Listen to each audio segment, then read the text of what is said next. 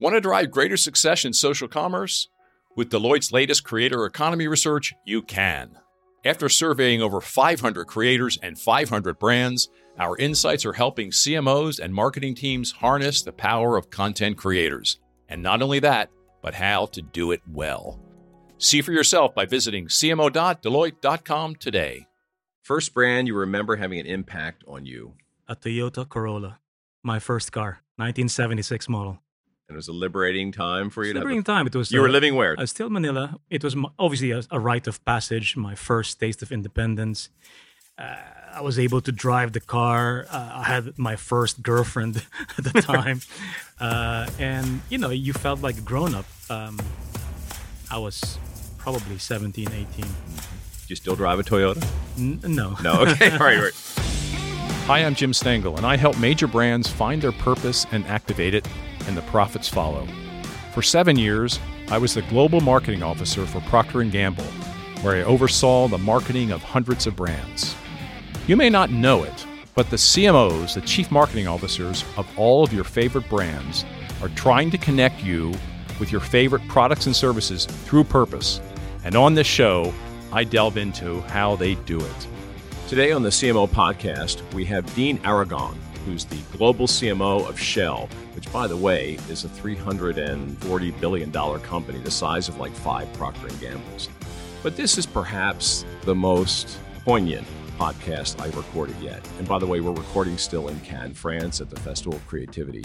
And Dean and I got together and he talked about his family and the deep motivation he gets for his work from his wife, who he loves so dearly, and his five children.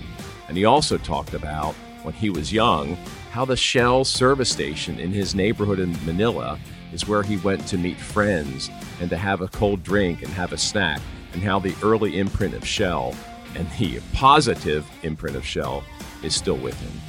Here's my conversation with Dean Aragon. I want to step back a little bit so our audience can get to know you a bit better, as I do. So I have a little, some quick questions for you to start Please. the interview. So, what's the city you were born in? Manila. The moment you knew you wanted to work in marketing. I originally wanted to be an economist. You so know, you studied. I, I studied it- you- management economics, Uh, yeah. uh, uh, which in, in a university which I would say is one of the best in the Philippines, of course. Uh, that's the Ateneo de Manila. Uh, Mhm. but then when the Procter and Gamble and Unilever folk came to our sort of career week, and they explained what brand management was about, and you know I've always been, shall we say, pl- playing with a lot of performance arts Mm-hmm. you know, like I'm I'm a standard Filipino. I, I believe I can sing. whether whether whether the reality matches my my imagination my imagination about my skills is another But you do thing. sing. But I do sing, and I, I I- and I love I I acted in in in in, in, in some plays, and I said, hey, this is a great way to combine, you know, commerciality, corporate stuff, bit of entertainment, and a lot of engaging, you know, uh, audiences and consumers and developing new products. And and then then the magic thing that they said was actually we don't care what you studied. And and they presented people who were brand managers were marine biologists, aerospace engineers, economists, marketing graduates, music graduates. And I said, I think this is actually what I would love to do. I had a very similar experience in choosing to go into brand management. Very similar. It's kind of where creativity meets business. Absolutely. It all comes together. It's that golden intersection of my left and right brain. yeah, yeah. So back then, you had you were impressed with Unilever and P and G. Yes. So who did you choose? Well, the funny thing is, I actually interviewed with both. This was in the Philippines, and I, and I went to the final rounds, but none of them chose me. Oh, I was chosen by Nestle as a management trainee. Uh, the story will become more complicated, but I eventually decided to leave as well Nestle very quickly. There was just, uh, I think, half a year. There was a there was a major sort of a labor dispute at that time, and then I ended up asking myself, well, what's the one thing that I really seem to love about this world? And I said, oh, I really love this world of advertising. You know, this branded communications. So I said, well, why not join an agency? mm-hmm. So then I applied with a number of agencies. Uh, there was a Procter agency was Saatchi and Saatchi at the Right. time. There was also the Unilever agency, which is JWT, and uh, it's just that the JWT lady who was hiring me was uh, was a legend in the industry. She was, I think, probably the first lady account manager. Her, Mm. her name's Nanette Nanette Dico, Mhm. and she's now she's still a columnist and a professor of advertising in, in the Philippines. And she said, if you join me, I'll make sure your career goes really, really high very fast. And I said, It's a good promise. I'm a, I'm a fresh grad. Okay, I'm convinced. you know, I'll go. And of course, the strange thing is, as you know, uh, 15 years later, Unilever hired me, and I said to them, "You could have had me cheaper, fresh off the fresh off school." Yeah. So we'll get into that later. Unilever Sure. hiring you. So I want to continue to get to know you a bit better. Who's your most admired? It's a tough question for you. Your most admired CMO in the world today. I- You know, I admire what Google has done. Mm-hmm. So I think the work Lorraine. that Lorraine Yeah. has done, and I, I had the pleasure of meeting her uh, in San Francisco at Marketing Live. Mm-hmm. And uh, I, I think for a data tech company to really come across in a very savvy, humanized way, that's beyond creativity. That that They were named Marketer of the Year here last year, and I think well Absolutely. deserved. Yeah, absolutely. So best agency you ever worked with. Oh, I told you this interview would be easy. I think I'm going to end up disappointing others. I, I, I want to say that I have a lot of respect for the classic JWT. They have had their lapses in terms of uh, you know creative power, but I never question the sharpness of their brand strategy thinking. I think they are classically trained brand strategists, and in an age where people get infatuated with tech infatuated with data analytics they still understand the fundamentals.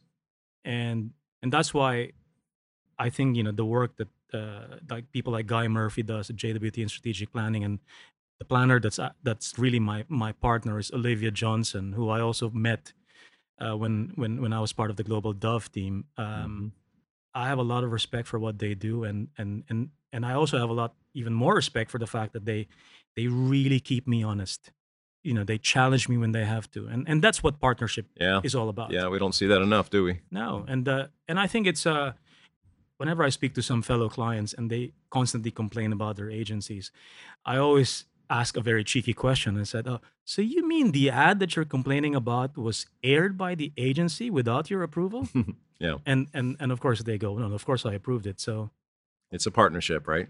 yeah it's it's Yeah. yeah So what's one thing about Dean that is not online? Oh, um, the age of three, I was, uh, I, I had polio, Hmm. and uh, they don't know how I contracted it, but my left leg was completely paralyzed, and I was, Oh, I was, I had braces. I was walking with a limp. I remember my mom was was was really really uh, dejected, and and she couldn't understand what happened. Um, and at that time, this was 1970 in the Philippines, and uh, Mhm. they thought, oh, it's because you were swimming in a swimming pool where other people were, and Yeah. was probably full of bacteria and viruses and but anyway i was subjected to some experimental uh, electric electrocution based uh, treatment and for some reason it worked and i remember vividly an image where the doctor was using this i don't know what you call that like like like rubberized hammer that doctors yeah, have Right. and For and, reflexes. and when yeah. and when he when he struck my knee i remember that i kicked up and everybody in the room started crying oh. so I have a very vivid image of that. I don't think I'm romanticizing that memory because it's it's always been in my A brain. very strong implant. and uh, and I, to this very day, I'm very blessed that uh, that it somehow worked. And the strange thing is, I I did a lot of football and I did a lot of taekwondo. And Mhm. if I'm right-handed, I'm left-footed. If that makes sense. Interesting. So that's a bit of a paradox. That that's the leg that I actually am more comfortable and that's the leg you had trouble with. with, And you're more and that's comfortable the, with. that's the leg that was uh, that where polio struck.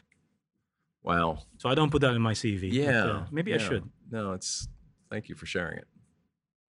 You work now for Shell, the fifth largest company in the world.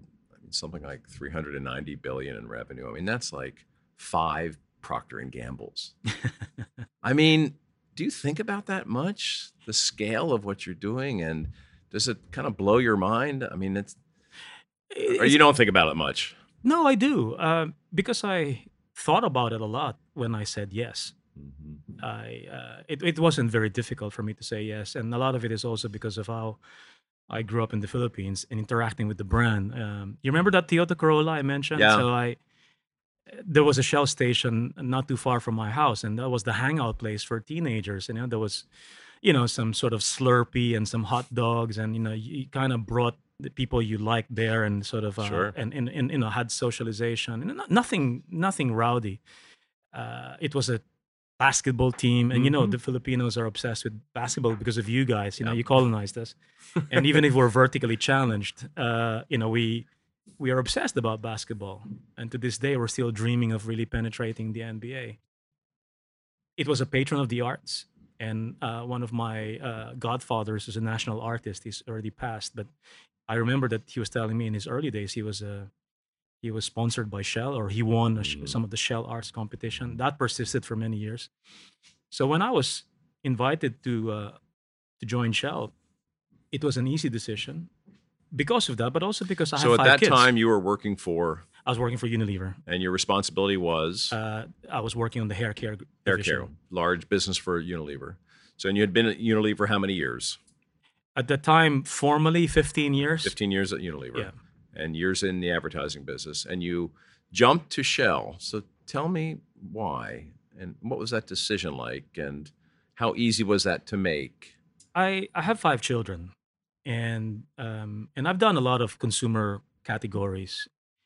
And when I think about my children, and I think about, you know, um, the world we live in, and the energy system that I know uh, is required, you know, to enable progress, I said to myself, how do I become part of the solution or the solutions? Mhm. because there are there are quite a few. Uh, so that at least you know, in my own small way, I am contributing to ensuring that the world that my children's generation will inherit would will be at least as good, if not better, smarter. And uh, and I wanted to use my marketing brains to to see you know how can I help the leadership of Shell uh, really recognize you know how to also not only do what they have to do but also to engage its stakeholders its customers that this is a journey that you know, we all need to go through together that you can unleash these ideas and innovations by collaborating with, a number of sectors. And um, and thankfully they agreed that uh, I, I could be of value. And uh, and um, we did a handshake. That was how many years ago? That was almost exactly five years Yeah, ago that's what I thought. So you have a very impressive job title. I just want to read it CEO, Shell Brands International, and Vice President of Brand, Global Brand. So I want you to tell me about your job. yes What does that mean? What work do you do? If you had to put it into buckets, what are the big pieces of work? the good thing is Shell is, as you say, is, is a large enterprise, but it also is, is fortunate to have one unifying brand. Mm-hmm. There are sub brands, mm-hmm. but they're all Shell derivatives. And when I ever I introduce myself in Shell or even outside Shell, I just say, look, I'm the brand guy. Yeah. You know, I'm the brand guy of Shell, and I look after the the master brand, the corporate brand, however you put it. And I, I'm not in charge of p- product marketing, but because the products are almost entirely branded Shell, with a few exceptions, then the ethos, the equity, the cachet of the brand needs to really both build and borrow from the products and vice versa. And that's what I'm responsible for, which is, you know, how do you plot the future of this brand? How do you constantly enrich it? Uh, and there's always a nod to the past. I'm privileged that the brand is still a respected brand because of the work of, you know, giants on whose shoulders I stand, you know, and uh, and and I and I'm able to build, which is essentially over a hundred year old brand, uh, further, and and make it relevant for you know not only today but for the future. So how do you approach that? I mean, Well, in my first 18 months, I had to I had to really work on on, on the brand purpose. Uh, uh, so you know, why did you make that a priority? The brand purpose. because to me that's the foundation. If if you if you are able to really be clear about what the company seeks to be about, that's the north star, and, and that's what will really guide you know your choices, your content, and your conduct. Mhm. and and that's very powerful. And from there inductively you can then determine well what do we do next you know? So uh, what should how did, should, should that shape our portfolio? How should that shape the way we engage with stakeholders customers and everybody else that we have to work with? And that's why i like that sort of that that sort of that, that trifecta of you know if it's not materially impacting the choices, content, and the conduct of the business, then you know all of these purpose statements that you see are basically sloganeering. That's about as good a definition of brand purpose as I've heard. And there's a lot of confusion around brand purpose. People think it's something on to, to the side. I'll run the business and I'll do the purpose. But that's a beautiful definition. Where did you get your conviction in that? Was it at Unilever through experience there, or is it something deeper? I think it's deeper. I think it's it's because of how I lived uh, and how I grew up in the Philippines. I and the people that I admired the most were always the people who were able to be uh, agents and leaders of change, uh, positive change. You know, the Philippines uh, uh, sort of lost its way in the 1970s, uh, and I think, you know, we were still classified as a developing nation. But I knew that there was so much talent in the Philippines, uh, and and therefore, I really admired those leaders who were, as I said, you know, they were they were really. Uh, stimulating a different way of thinking so that people and especially from the grassroots were were developing themselves to their fullest potential. I mean, I I'm fully educated in the Philippines, and in in the beginning, I had sort of this um, this colonial mindset or colon, col- colonized mi- mindset, shall we say that you know, can I make it outside? You know, can I am I am I good enough? Uh, or the famous Mike Myers quote, you know, will the no the no talent police catch me one day? Yeah. And The imposter syndrome, right? the imposter syndrome, Yeah. which is I think in, in parts healthy.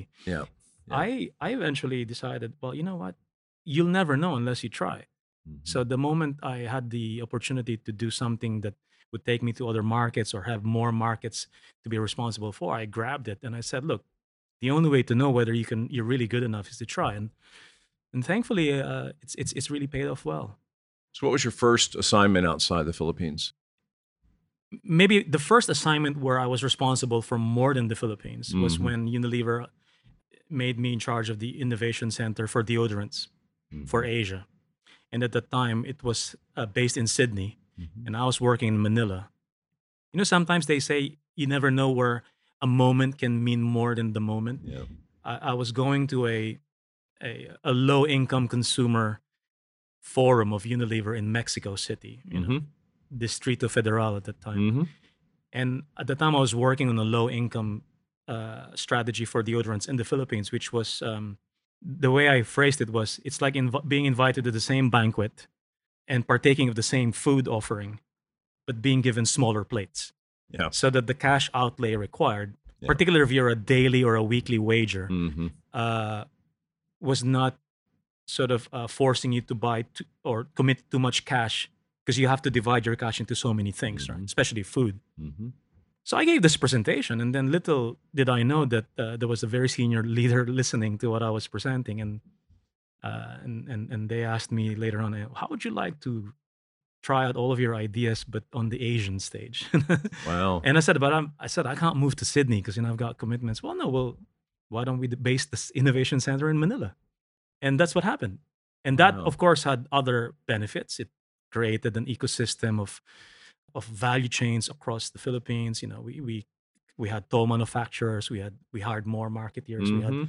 you know we had more opportunities. Yeah. And uh, and you know and then of course across Asia the you know the penetration potential of of, of that category. So that was really the break I had. And But that all was triggered by one presentation in and, one and one leader forum, taking a and one leader taking a chance. yeah, that's right. I mean, he didn't know me On you and on the location. on me on the location. Uh, so I'm very thankful to this very day for that. That's a great story. So I want to get you back on brand purpose, which you so beautifully described. So you're um, activating brand purpose on a very important brand now in the world. So what, you know, many brands stumble when they get to activation. How do you bring it to life, and how do you measure it? So what have you learned that could help others about how you've been able to activate the purpose, and how do you measure it? the first thing is by not talking about the purpose because sometimes i see some marketeers or some companies uh, like to talk more about their purpose rather than what are they actually doing Mhm. because of the purpose so i actually had a very deliberate mindset that we're not going to talk about the purpose Rather, I want us to really, again, materially impact the choices, content, and conduct of the business. Mhm. And then years thereafter, talk about the purpose retroactively rather than prospectively, if that Act makes first. sense. Yeah, it right? sure does. Because then that's a that's a more tangible way. So there's an old insult in advertising, which I think still makes sense, I'm sure I'll remember it. which is uh, your briefs are showing. Right. Yeah. right? It's a bit like the Yeah. same thing about when you see some brands seemingly marketing and advertising the insight rather than the response to the insight. Mhm. Right. And and so I think that's the really it sounds so basic, but but actually some people get confused by this, you know, to your earlier point. Then of course it's about, you know, how do you then make sure that the rest of the enterprise really understands what the purpose means for the business? Because the other confusion is that it should spark altruism. And, Right. and again, I have another catchphrase, which is this has to be about how we make money, How you make money. How you not about how yeah. we spend Right. money. Right. Because the only repeatable model I know right now is when the commercial success of your enterprise is nurtured by the good that you do. Then that becomes repeatable hmm because you're actually incentivized to keep doing it. And again, that sounds so basic, Yeah. but There's confusion around there's that. confusion Yeah. around that. Yeah. And that's why sometimes I say, I don't like the phrase, you know, something about the pursuit of something beyond the pursuit of profit. I'd rather say, why can't you profit from the pursuit of purpose? hmm Right. Right. Which Indra Nooyi at Pepsi said 12 years ago, and they've had a pretty good run. Yeah, and, and and I think and I think that if more companies do that, then we can all be valuable and because we're creating shared value. Yeah, that's right. Right.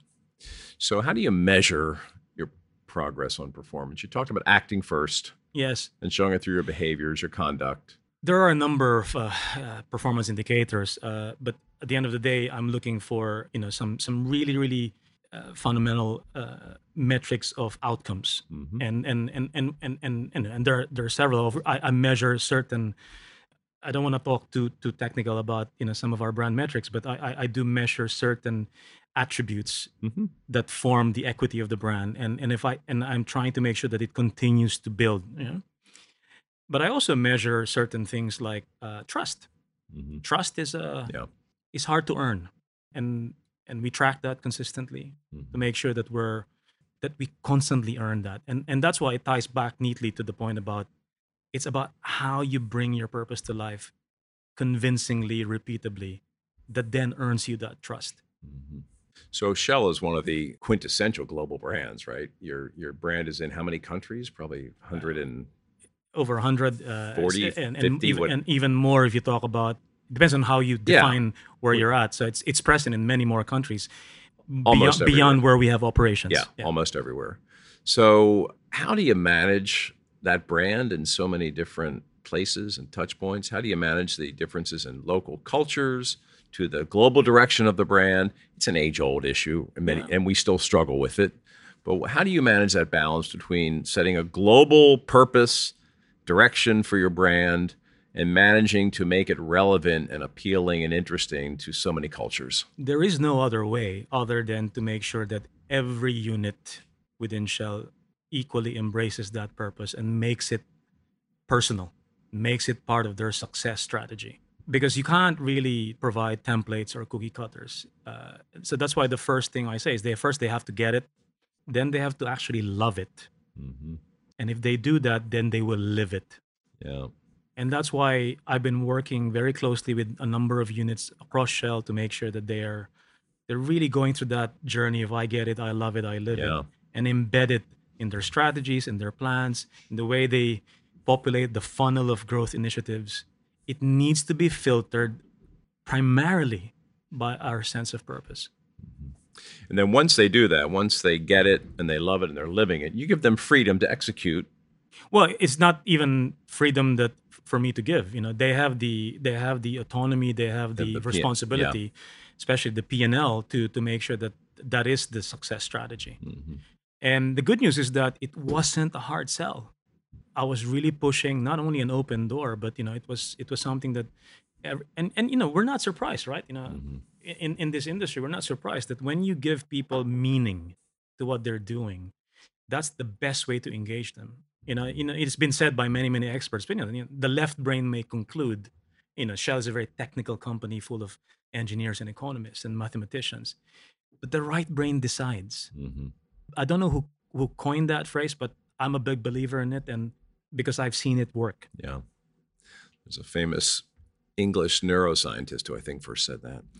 I often get confronted sometimes when people say, "Well, don't you realize that you know some of these things are commodities?" I said, "Well, it's a commodity if you do, if you see it that way, but you know, as a marketeer, I, I never see anything as a commodity." And then my counter question is, "Do you want to be preferred? hmm Like, do you want your business, your offering to be preferred? Do you want our brand to be preferred?" The answer, of course, is always yes. And then my next response to that is, "Well, it's intellectually impossible to be preferred if you're not differentiated." I can't tell the Right. person that I love the most in my life, which is my wife, say, "Well, honey, you know I love you, but frankly, you're just the same as everybody else." you know, it doesn't work, right? It doesn't compute. I love my wife because I know that to me, she's the best person in the world who will be my life part, my my life partner, uh, together with our five children. And to me, she has her own set of differentiating qualities Mhm. that, uh, and I'm I'm obviously hoping that she sees the same. Right. Well, sounds like she me, does. Yeah. right? Yeah. We've been together for 29 years, so uh, something's working. I've been together 36. So congratulations to you. I have you to look up to Indeed. and follow. So when when you get back to this um, differentiation, right? You work in um, in energy. So without getting too specific, because uh, you know what are the drivers of preference of differentiation? What could others learn by how you've done that? Because you've had a pretty good run at it, If you look at our Make the Future campaign or hashtag Mhm. Make the Future, right? um, all we've done is to make the topic of energy more engaging and, and, and really make it, you know, simpler things to digest because I, I think most people don't really wake up each morning thinking, you know, what's where's the energy coming from? Yeah, Uh, right. Or uh, well, this thing that I have to charge, uh, this gadget, or, or you know, uh, what fuel I'll put in my vehicle if, if I have a vehicle Mhm. and you know we've just tried to present it to them in both educational and entertaining ways and we've done music videos and even in the music videos some people say oh that's new i've never seen an energy company do music videos and i was going well actually i happened to review the archives of shell in my first three weeks and back in the 50s you know we had bing crosby right. Yeah. we had sammy lee Yeah. Davis Jr. Yeah, Uh, yeah. We had Frank, you know, we had we had uh, Dean Martin, and I said, you know, I just updated it for the modern time, and our current campaign is a great travel hack, and there, Yeah, it's I've about uh, It's a- fun. you know, it's It's about fun. you Yeah. know the journey from LA to New York, but it's not a race. It's about who can get there through a variety of vehicles and have the least CO two emissions. Mhm. It's just educational, but in a way that is welcome because it's entertaining. Right. And of course, we're Yeah. thankful that Kaley Cuoco uh, agreed to be our game master. Yeah. Yeah. No, it's fun. It's really fun. What would you say is the key to success for today's CMO? If you said data, you wouldn't be the only one. At Deloitte, however, we believe data is only half of the equation. The other half, story. Because data is the language of business, but story is the language of humans. And we believe the most successful CMOs know how to harness the power of both data and story. To learn more about Deloitte's CMO program and how we can help today's CMO succeed, visit cmo.deloitte.com. So you spent 15 years at Unilever before coming to Shell. You know, uh, it's a very famous CPG company. I worked at a very famous CPG company. Uh, how did that experience help you at Shell? What was it pivotal about the Unilever experience that made you uh, the leader you are? It was quite poetic actually because uh, it's a it's almost like a ten minute walk crossing the, the River Thames in London. So so I so I walked. I, I remember the final day in office. so you're based in London now. Uh, Well, no, this is when I first okay, when you made the decision. So, okay. I, so yeah. my my entry point of employment was the the Shell Center in London, which is literally across. Uh, it was on the south bank of the River Thames, and Blackfriars is in the north bank, and it's a literally a ten minute walk. You know, you cross Blackfriars Bridge from the Unilever headquarters, Unilever House, to the Mhm. Shell Center, which is right in front of the London Eye, and in in crossing that river, the realization hit me quickly that you're leaving a world where a bunch of marketing and brand savvy folk where the name of the game was is your idea better than mine And in Shell, with all humility, I think that the name of the game isn't so much that, but why do we need you? It's a game of relevance. And you know what what new thinking can you bring to the table that can really help? And that was a very humbling realization because you know it's not as if I can just say, well, you know, I did this in shampoo or I did this in deodorants, Yeah. you know, and I knew nothing about the sector other than what everybody else can read about. And I knew it wasn't about my experience in hair oils. so, but I also knew that they wanted to see what can, what could be useful insights and practices and and you know and and new thinking that in, from the world of CPG or B2C to a world where we do have some B2C, but it's still you know predominantly B2B Mm-hmm. businesses.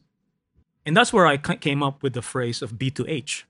Said it doesn't matter where it's B2B, B2C, B B two humans. it's always B2H. It's always business to humans. And in fact, uh, I was reassuring my B2B friends at Shell that, um, you know, in CPG days or even our B2C businesses, you don't really know enough customers to make up a significant part of your business. That's why you rely on market research. But in B2B, you know, 80% of your business is down to customers that you can physically, mathematically spend a lot of time with Mhm. and therefore the humanization of the brand becomes more real because it's a it's a much more intimate Yeah. relationship versus let's say just uh, mass marketing of CPG products. Does that does that make sense? No, it It's- totally, it's a- totally makes sense. Often I hear, you know, marketing's not as important in B two B, and I said, you know, yes, it is. You're still still trying to understand people and build a product and service to delight them. So tell me, you came in from Unilever and you made that switch, and it was about relevance. How did you build credibility? How did you start up?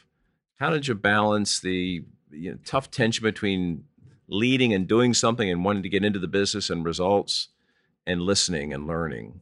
So what could others learn from your?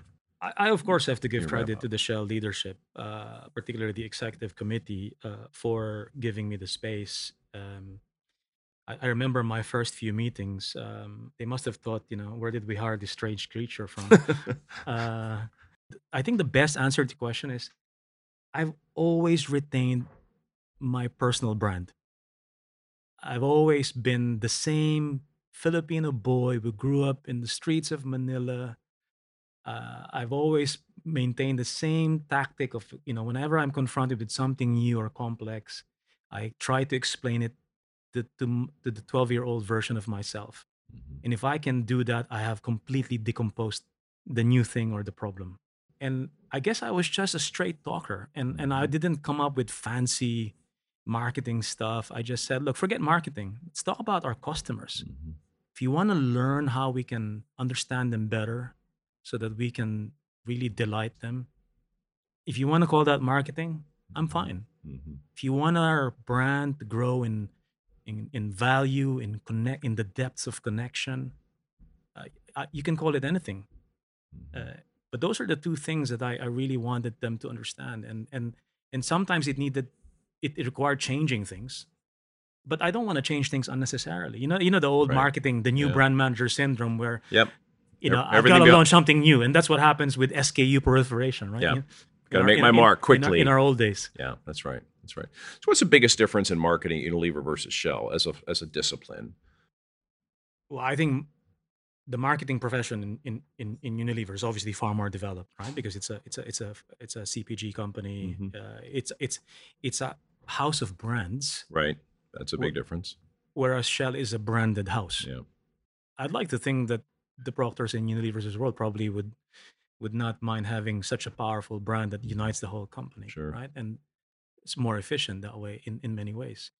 I think the second difference is because it's not a fundamentally marketing orientated company as CPG companies are, it's also more humble hmm in the areas of marketing. It doesn't pretend to know. hmm It doesn't pretend that you know we've got we've got our game sorted. So we we hardly talk a big game in, in the areas of marketing and Mhm. brands. So, what do you love most about your role? You're five years into it, five and a half years into it. What do you love most? And and then on the other side of that, what you know, it sounds like nothing drives you crazy, but what What would you like to change? I- What do you love I- about it? What would you like to change about I, it? I love you, you talked about the size of the company. I like the fact that I'm exposed to the entire breadth of the value chain.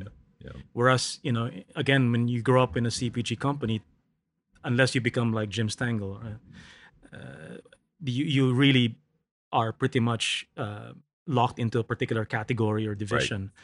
And you know, like at Unilever, yeah, I knew the foods guys, but frankly, I never really had to interact with Mhm. them.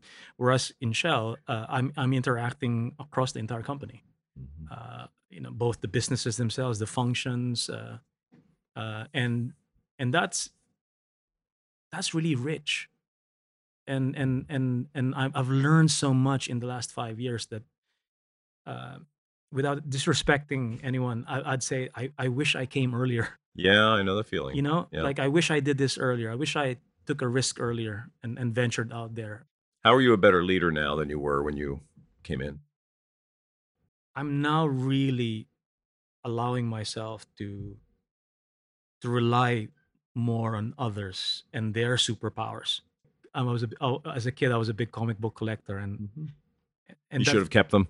and, uh, well, I still do, but they're not. in- But they're not in mint because I actually Yeah, read You them. read them, yeah. Yeah, it's repeatedly, and and I I like to talk about uh, my X Men approach to thinking uh, of teams Mhm, uh, of mhm. building teams, where I, I I select people of very diverse superpowers, and and I like to make sure that we operate in different ways, but by assembling together, so that whatever the brief, whatever the challenge, I can combine and and, and in a way curate these superpowers to attack those briefs more effectively. And so I like the sense of completing abilities versus hiring people with similar profiles and you end up with unhealthy competition because frankly each one is saying, "Well, I can do that better than you." Right. But this notion of completing abilities also has the undeniable benefit of promoting interdependence. I need you to win.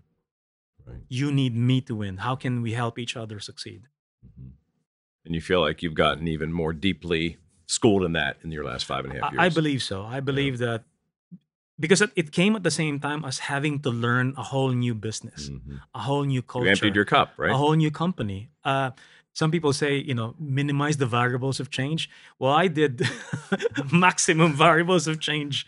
You know, some people are saying, "Are you crazy? New company, new sector, new team, new location, new country." Uh, so you moved from London to eventually i so i was i first entered shell through the london office but eventually uh, i had to move to, to, to switzerland Switzerland. Yeah. and move the family as well uh, well at least those who are not going to university yet uh, so now my family lives in three countries because i have a uh, i have my younger teenagers in zurich with me i have i have my some of my adult kids in london for university and i have a son in boston Wow. Let's talk about that. You know, I, I also moved to many countries during my career at P&G and took my family with me. How do you think your family is different by the experience? By living in different cities, moving around the world, adjusting. the one difference uh, we can debate whether that's a benefit or not is I actually believe that my f- my family, the seven of us, have become more nuclear. It helps, of course, that you know we're, we we have scale. Yeah. So I remember when we were living in Tokyo, where many people don't, don't have a lot of kids. They always joke that oh, when the Aragon kids arrive, the party can start because there's you enough, bring the party. there's enough people you know there's you know the birthday parties when they were when they were quite small i think that's that's one benefit we're nuclear of course it comes with also some trade-offs like unlike their cousins who are all growing up together back in the philippines Sure. you know the distance is you know Yeah. it, it is we, we don't have the usual family support systems that, Yeah. that at least i grew up Yeah. When I first left uh, the U.S. with P&G in my first international assignment, uh, a very wise person at HR said to me, two things happen to families when we send them abroad. They either become way tighter, more nuclear, or they start to fray. And here are some tips to be the former. And I think, I'm sa- same as you, I think our family just became but i made some super mis- tight. but i made some mistakes which i'm happy to to own up uh, because uh, i learned from them and eventually i reconciled with some of my older kids because you know there's no handbook really on fatherhood and and Mm-hmm. especially there's no handbook on fatherhood where your kids grow up as third culture kids Right. so i was still applying filipino parenting beliefs and methods on children who did not grow up in that environment and imposing it on them, and and it didn't reconcile with the world they were living in. Right. Right. And and my eldest daughter, and she's gonna be embarrassed by this, uh, Nina. Uh, she and I had a falling out in, when she was like 14, 15. But then I realized, oh my God, you know, it's like I, I understand that her responses are not exactly what I would agree with, but I I'm the cause of this because I'm I'm imposing, as I said, this sort of one culture on a different culture and ignoring the realities that they were living through, and plus the struggles of being a teenager, Sure. right? Uh, so when when she turned 17, by then I you know we had already worked our differences, and I remember that uh, I was celebrating my birthday at the time, and and she posted on Facebook, "Hey, happy birthday, pops! Thanks for being my friend again." Oh. And I Yeah. I was You had I, I, you I- had damp eyes. I, I, well, more than that. Yeah, I, you know, I'm I cry easily, and, and I was like, I was really a, a wellspring of, of, of, of tears, and uh, and you know that was a turning point. Now, my, not only are we friends again, I, I think we're best friends, mm-hmm. and Yeah. uh, and and she and I like hanging out uh, together, and uh, she looks forward to uh, you know when I visit London, and you know we This has been really very special, and I want to end this with a bit of a lightning round to uh, to close out a, fantastic thank chat. you very I wish we could keep going. Actually, so what's a brand you cannot live without? I love the camera of my Huawei P20 Pro. Mm-hmm. and uh, I in fact love the fact that uh, I posted some pictures, and my friends from Google said, "Oh, you must have taken the camera, the, the, the picture with the Pixel 3. and I said, "Sorry to disappoint you, but it's a Huawei P20 Pro, That's great. and it's an Asian brand." yeah, yeah, for sure. You know, So, what's your go-to food and drink? I love Filipino food. Yeah. I love anything Asian. Yeah, So when I'm in London with- with my with my two daughters, uh, a standard go-to place is Soho, Yeah. and uh, Yeah. rich variety of Asian food, and uh, and uh, I just love the the edge of the flavors and the spices. yeah, I do too. Absolutely. So, a book you're reading right now that's important for you, or one you've read recently? Well, I'm going to read uh, the book by Steven Pinker. Yeah. Uh, I just heard him speak in at the stream event Mm-hmm. that WPP hosts, and I, I think you know the two things I remember the most is that you know progress is not inevitable. We all have to work on it, Mm-hmm. but you also shouldn't you know unknowingly uh, keep on remembering the good old days because it's actually getting better. Yeah. And you also need to acknowledge that Yeah, absolutely. We don't do that enough. we don't do that enough and i think the notion of thankfulness Mm-hmm. uh, is always important I, i'm a person of faith and i believe that we could all use a little bit more thankfulness so that Mm-hmm. i'm always reminded you know uh, happiness is not really getting what you want but appreciating what you get Yeah, beautiful. Series you're watching now? Anything? i i, I- love you know the marvelous miss maisel Yeah, so do I. If you I- like show business, you would. i love the movie always be my maybe by ali wong and randall park Hmm. yeah it's uh, again because you know it's an asian I haven't seen that. Uh, have to watch romantic comedy. Yeah. There's a. I don't want to be to do a spoiler, but the trailer anyway shows it. There's a there's a huge cameo by Keanu Reeves, uh, Yeah. and and yeah, I mean Yeah. All right. So your biggest passion in the world? my family. I live for them, and I I actually believe I am living because of them. I was telling my wife, uh, you know, if we didn't have as many kids, maybe we'll we, we we can afford more things. And she goes, no. Well, I said, why? Because I don't think you would have pushed yourself. You know, and, and I think she's right. I think that was a very, very insightful thing to say. I think that um, you always want a better future for your children, especially better than what you yourself went through. And in the last five years, I've also pivoted my aspiration for them.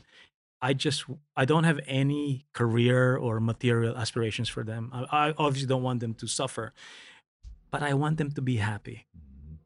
And if their happiness comes from something that I don't know of, if it truly makes them happy, I mean true happiness, mm-hmm. right? Something that is mm-hmm. Not extrinsic but intrinsic happiness, then I will be their biggest supporter. That's a beautiful thought to end on. Thank Dean, you, sir. this was a uh, very, very sweet interview. Oh, thank you very much. I enjoyed much. it, and I feel uh, touched by it, and I thank you for spending the time with Well, us. Well, thanks for indulging me in my thoughts and experiences and insights. That was my conversation with Dean Aragon. What I took away from this one and what I really loved was how he has brought this purpose and this authentic purpose to this important, gigantic energy company. I can't imagine a better person to do it. And I also loved his words and his love for his family and how that motivates everything in his life. That's it for this episode of the CMO Podcast. If you found this helpful and entertaining, I would be so grateful if you could share our show with your friends. And I would be super happy if you subscribed so you can be updated as we publish new episodes. And if you really want to help, leave us a five star rating and a positive review on Apple Podcasts or wherever you listen. The CMO Podcast is a Gallery Media Group original production.